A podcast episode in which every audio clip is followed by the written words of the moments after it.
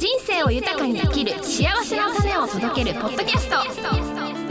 人生をもっと楽しみたい。もし10年後全てが叶っているとしたらあなたはどんな生き方を望みますか？この番組では幸せな未来を創造するあなたの生き方のエッセンスをお届けします。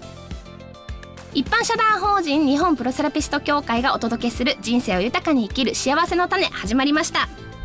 皆さんこんにちは。日本プロセラピスト協会沖縄マスター講師えそしてアロマサロンスクール U デザイン代表の能宮梓がナビゲートを務めさせていただきます。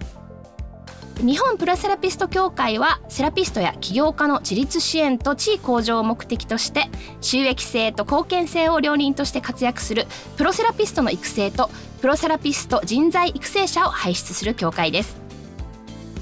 もっと人生を豊かにしたい。だけどなんだかうまくいかない。そんな時でも思考の癖が変わると同じ環境や条件でも捉え方が変わると状況が変わります。この番組では様々な方をゲストにお呼びしてその方の経験や考え方に触れることでリスナーさんの思考を変えるきっかけになる人物情報を配信していきます。癒し学び発見。喜びをテーマにした JPTFS2022 が11月20日日曜日に西原沢富士マルシェで行われます。JPTFS はさまざまな出店ブースやキッチンカー親子で楽しめるワークショップブースやステージパフォーマンスの他にもオンラインでも同時配信されるトークライブショーや講演会も開催します。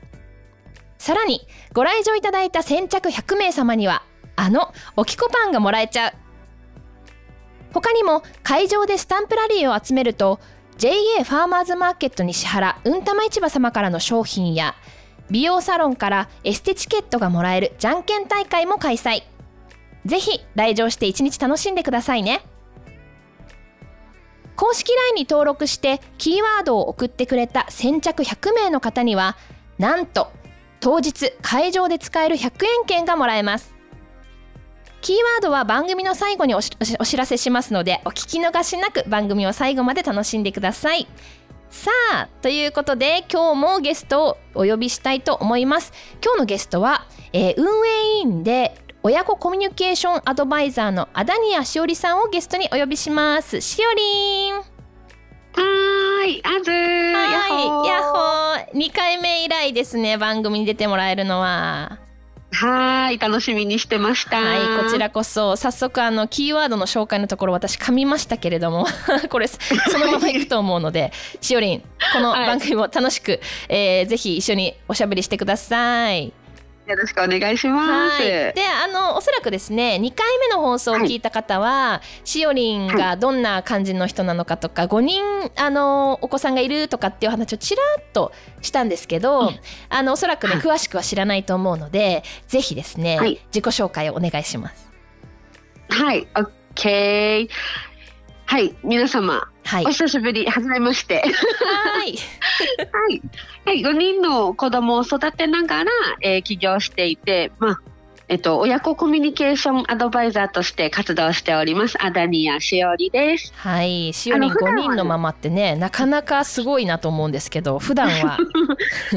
そうなんですよ。はい、もう普段は、あ、普段はですね、あ、ごめんね、七色コミュニケーションっていう屋号で活動してますって言おうと思ったの。なるほどね。うんうんうんうん。そうそうそう。もう、てんやわんやしておりますよ。あの、なんせ我が家、うん、実はですね、はい、全員発達障害っていうね、診断をもらっているので、はい、もう、そうなんです。めちゃくちゃね、あの。やわんやしてますよね。やわんやしております。あの、普通、普通っていうかね、あの五人っていうだけでも。考えられない、うん、私二人なので、子供が。5人っていうのも想像できないしやっぱ一般的にはやっぱり発達障害を持ってるっていうのを聞くと大変なんじゃないかなとかって思ったりするんですけどなんかこの、さっき親子コミュニケーションアドバイザーをやってますって言ってたじゃないですか、うん、なんかこうそれをやろうと思ったきっかけとか、はい、そういうのもありますか、実はこの最初はやっぱりこのちゃんと育てなきゃとか、うん、特に一番上の子ね、うん、そうなんです。私18歳で、えっと、出産してるので本当になんか若くで産んでるからそうなんですよ。で若く産むとやっぱりなんかあそこのお家のお母さんはなんか若くで産んだからちょっとやっぱ子供がああなのよ、うん、みたいなことをなんかやっぱ聞いて言ってるのを聞いてたのであなるほどねそうしっかりしなきゃちゃんと育てなきゃ。でやっぱ親から言われてたのもなんか子供がちゃんとしてないと親が笑われるんだよとかっていう風に育てられたから。なんかそのすごい嫌だった子育てをついつい子供にもしてしまっていた。そうだね。そうっていうところで、そう。ねえ、なんかもう言わなくてもいいのに厳しくガミガミ怒ってね、育てなきゃ、なんかしっかりしなきゃっていうので、なんでちゃんとできないのみたいなのですっごいヒステリーなね、お母さんだったんです、私。うんうんで、そんな中で、えっ、ー、と、長男が小学校1年生の時に、こう、わーってまた怒ってると、うん、お母さん、ママって、僕を怒るために産んだの？って。言われたの？でも本当になんか違うと思って。これは心が痛いぞ。もうそうだから私の愛情っていうのは本当に伝わってなかったんだな、この子に対してって。思って、うんうん、でなんかそれがずっと頭に残ってて、うんうん、でもなんか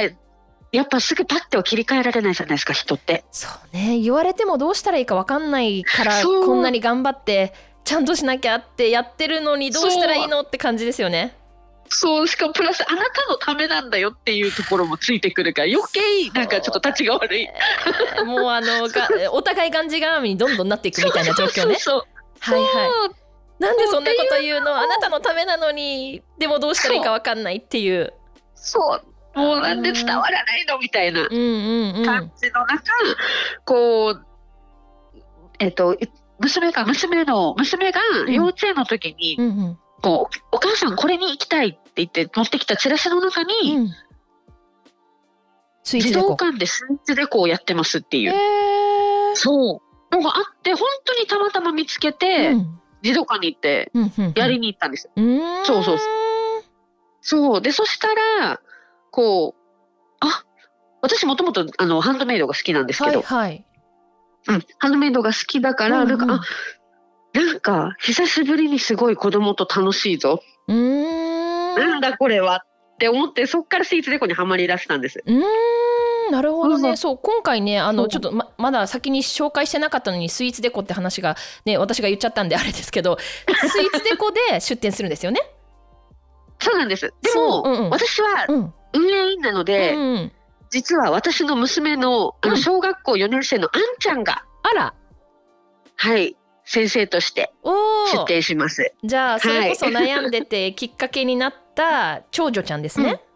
長女ちゃんです。えー、でもスイーツデコに巡り合わせてくれた長女ちゃん。コミュニケーションに悩んでるのとスイーツデコっていうのがなんかいまいちこうしっくりこないというかスイーツデコをやることでなんか何が良かったのかがよくわかんないんですけど聞いてもいいですか？はい、うんうん、何が良かったのか、うん、えっとね、うん、まずこうまあもともとスイーツスイーツデコじゃない、えっと、ハンドメイドが好きだったっていうのもあって、うんうんうんうん、こうなんかそうそう久しぶりにすごい楽しくて。でこれは何で楽しいんだろうって思った時に自分の好きなことと、うん、を子供と一緒に楽しめるっていうのがまず私の中でのすごい大事なポイントだったんです。あーそっか。今まではもう子供と一緒に過ごすのって苦しいし自分の好きなことなんかできない状況だったんですよね。そうそうそうそうそう。時間もないしなんなら全然こうもう日々に追われる時間に追われる、うん、で、なんかこうハンドメイド好きだったのやるの忘れてたなとか、っていうところからこうあすごい楽しいからちょっとこの時間をたくさん作ろうって思ってこうずっとやってた中で、うんうん、あれ？なんか子供のここの子ってこういう声のかけ方すると、うんうん、なんかすんなり私の言ってることを聞いてくれるんだとか、うん、なんかあこういうこと言われるとなんかすごい嬉しそうな顔するんだとか、うん、っていうのが子供によって全然違ったんです。へー、うんっていうのを見た見てみ、えーと、かいかん体感していくうちにあ子供に合わせて接する。でプラスコミュニケーションを取るっていうものって本当に大切なんだなっていうところに気がついたんですね。うんうんうん、声のかけ方とか、うん、なんかこう接し方とかっていうのを本当あの子供のね一人一人の個性とか特徴とかをなんか意識しながらやることで、うんうん、こんなになんか子育てって楽しくなるんだってとこに気がついてそっからあのオリジナルのメソッドであの、うんうんうん、をお伝えしようって決めて起業しました。なるほどね。はい、やっぱりなんか全然なんかどどうしたらいいかどう声かけていいかわからない人めちゃくちゃたくさんいると思うんですよね。うん、そうですよね。うん、やっぱりなんかこう経験ベースだからこそ言えることってやっぱたくさんあると思うんです。うんうんうん。だからやっぱこのこういう時こうした方したらすごい良かったよとか、うんうんうん、っていうこのなんかお母さんママ友とかと集まってるとそういうの多いじゃないですか。多い多い多い。しかもなんかもう各家庭っていうか子供によってなんていうのかな事例がバラバラっていうのかな。バラバラでそうそうそうバラバラだからうちの子はこうだけどその子にとってそうかは分かんないかったりもするじゃないですか。うん、そうそうそうですよね。がなんかこのねなんかやっぱこの一緒にこう楽しみながらやるっていうもの、プラス、うんうん、お母さんが実際に見るからこそ、うんうんうん、合わせた接し方ができるっていうのはものすごくいいなと思って。なんか私もいろいろね試したんだけど、うんうん、なんかやっぱりうちの子に合わないみたいなのはすごい多かったので。はいはいはい。なるほど、ね、そうなんですよ、ね、でもなんかこうこの子にはこういう興味関心があるんだっていうのはなんか、何かやってみないと分かんなかったりするもんね。うん、そうそうそう。なんかだからそれをね、うん、目で見て実践しながらできるっていうのはすごくスイーツデコはいいいいとこがいっぱいだなって本当に思います。実際にだってしおりの場合はその5人のお子さん全員なんかこう特性とかこの個性はバラバラですか？あそうバラバラなんです。本当に。要は同じ発達障害と診断されてもバラバラ、あそうバラバラ。バラバラ。全然違う。うん。なんかやっぱ100人いると100通りって言われてるんです。発達障害って、うん、そうだからやっぱそこが難しいって言われてるところで、うんうん、本当にその子に合わせた接し方をしないと、うんうんうんとか解決策とかを見出さないとなんかやっぱ難しいよねっていうのをあのやっぱ先生ともお話しするんですけど、うんうんうん、でもやっぱ起業ししたりスイーツデコをしたりとか、うん、起業したりする時点から子どもたちがわーって変わっていく様子が分かっあの先生もね見て取れたみたいなのでお母さんは頑張ってるねって先生が言うぐらいあのそうすごい成果が出ておりますうちの子も。変化が大きかったんだ。うん変化だからなんかこう一般的になんかこう概念として発達障害持ってて大変だけじゃなくてそれでなんかこう長女のあんちゃんがなんか出店するんだっていうところもなんかすごい興味があるんですけど。ね、そう、うん、これはでもね、うん、本当に、うん、私はなんか軽い気持ちで、うんうん、あんちゃん。出てみる、って言ったんだ。聞いたら、うん、そう言ったら、うん、あ出たい出たいって言ってくれたので、うんじゃあいいよって言って、うんうん、本当にあのすぐポンってブースに入れたって感じです。へえこれってちょっと疑問なんだけど、うん、まあ、しおりんは起業していろいろと JPTA でも、日本プロセラピスト協会でもビジネスを学んでるじゃないですか。やっぱり準備は全部じゃあしおりんが変わってやったのかなと私は思ってるんだけど。どどこからどこまであんちゃんがやってるの？えっとパーツとかスイーツデコってパーツがやっぱり必要だから、うんうんうん、それは一応私が持ってるやつも使いながら、本人も作ってるんですよ、うんうん、今頑張って。うんうん、はあはあはあ、でプラス、うん、あのじゃあどういうお友達に来てほしいかなみたいなところを言いながら、うんうん、商品開発を始めたんです。そう今まで私が作ってきたものとはまた別で、うん、今はマスクをする子がみんなマスクするから、うん、マスクケースにデコレーションしたらさ絶対テンションも上がるわけ。だってマスクしたくないじゃんみたいな。そう。でそれをまたこの自分で作ったスイーツデコで、うん、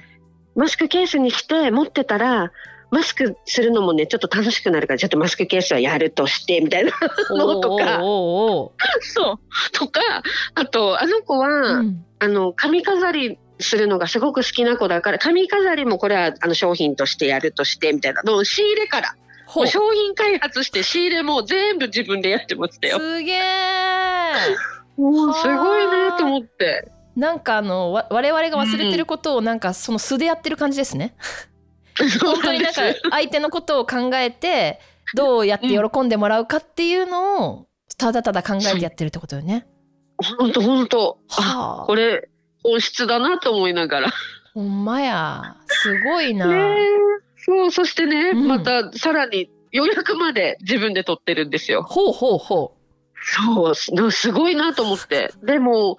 先生じゃあ予約を取らなきゃいけない、うんうんうん、予約を取るためにはじゃあチラシを配りたい、うんそうね、でチラシを配るには、うんうん、先生に、うん、あのまず勝手に配ると怒られるから、うん。うん、先生に行った方がいいって言って、うん、先生にプレゼンまでしに行ってるんです。すこのチラシを配りたいって。ほう。でこのプレゼンの仕方もただただこれに出るからとかなんかこういうのをやるからとかじゃなくて、はいはい、これに出てる私を応援してって言って言ってるんですよ。あそうなかなかこれまた言えないよね。言えないんですよね。でも本気で頑張ってるからこそ出てくる言葉ですよね、これね。うん、うん、そうですね、うん、そうだと思う。そう、これに初めて出るから、うん、初めて出展するから先生、私を応援してくれませんかって言った先生がもう感動して、うん、あの、あんちゃんが配っていいですかって聞く前に先生がみんなに配りましょう。えー って言ってくれて配ってくれたんですよねチラシも。そうなんです。それは普段のあんちゃんの様子も見てるからこそ先生の心が動いたっていうことですよね。あそうですね。あんちゃん、うん、実は一応発達障害、うん、一番最後に診断されていて、うんうんうん、5人の中でね。うんそうですそうです、うんうんうん、で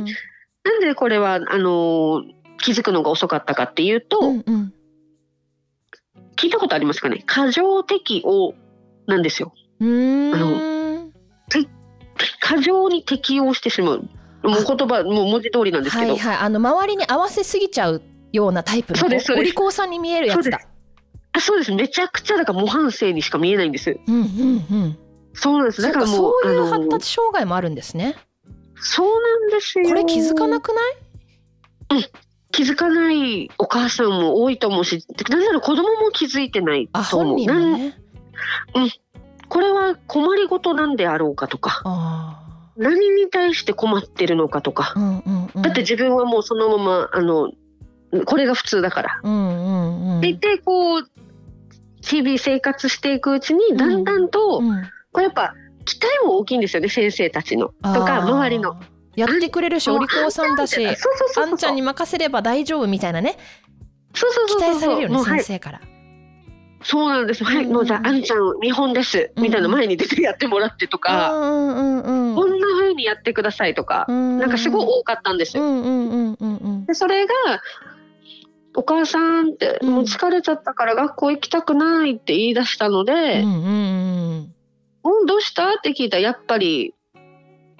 あの合わせすぎているっていうところをこう話ししながら、うんうん、それが出てきたのであちょっとこれはと思ってやっぱ先生に店に行ったら、うんうん、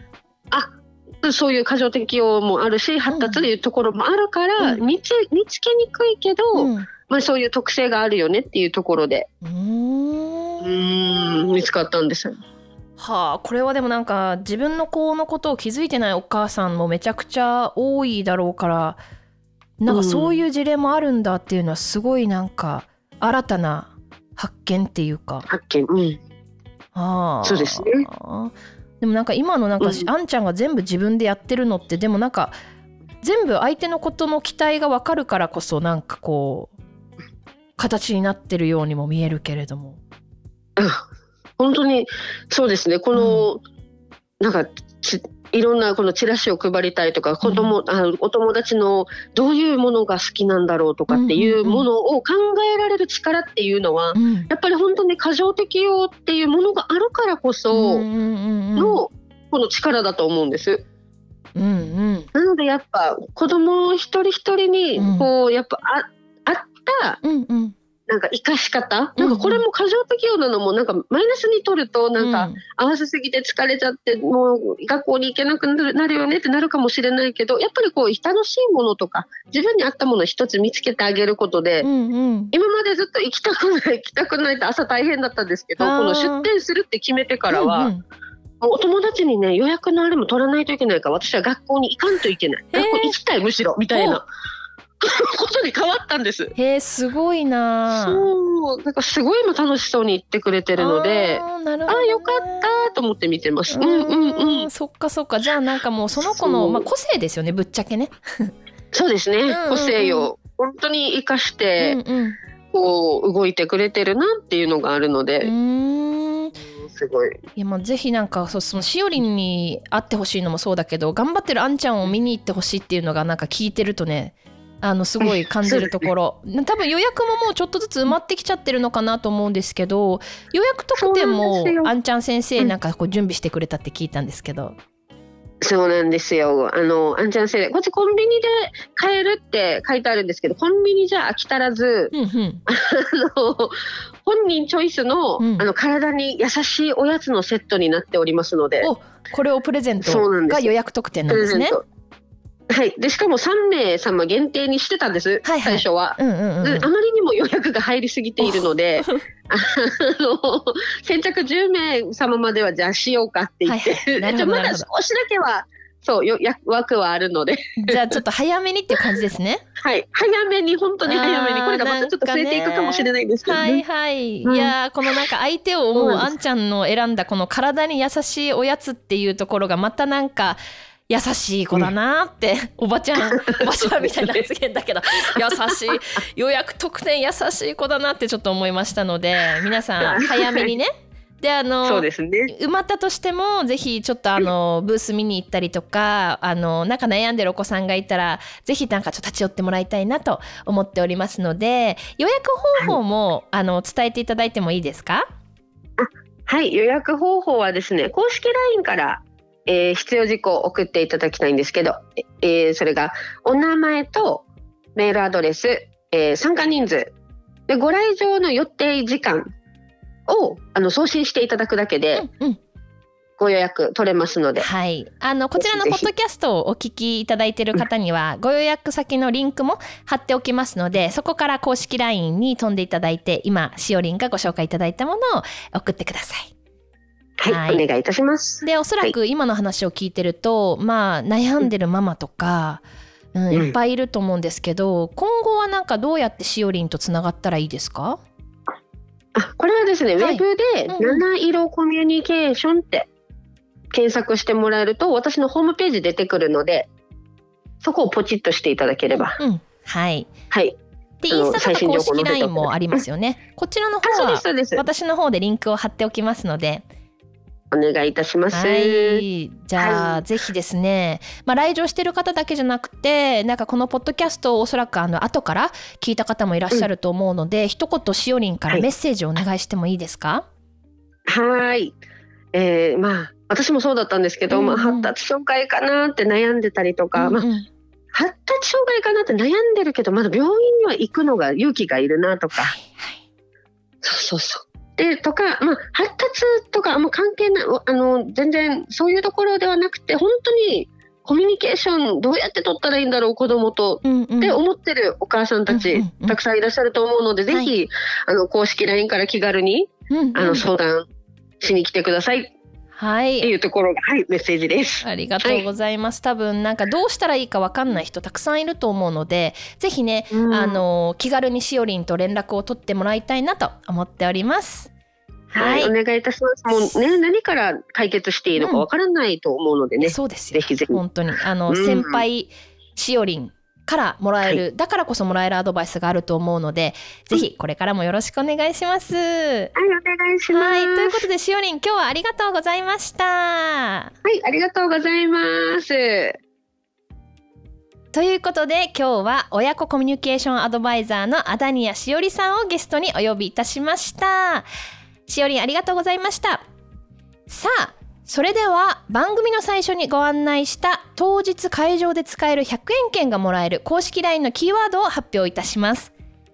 キーワードは思いやりです。公式 LINE に登録した後にひらがなで思いやりと送ってくださいね。キーワード送信後に100円券が送られてくるのでぜひ会場で楽しんでください。イベントについての最新情報はインスタグラム、フェイスブックで JPTA フェスと検索してくださいね。この番組は公園西原町。協賛はオキコ株式会社様。株式会社ココチホーム様。JA ファーマーズマーケット西原うんたま市場様。株式会社アークワンチュラナの事業部様。一般社団法人食の風様。株式会社リッチグリーン様。アフアフウォーク様。株式会社オフィス K 様。ミカビューティースタイル様。七色コミュニケーション様。アトラク子育てアミママ様。制作はクリックボイス沖縄。人、物、街を思いでつなぐ JPTA フェス2022がお届けいたしました。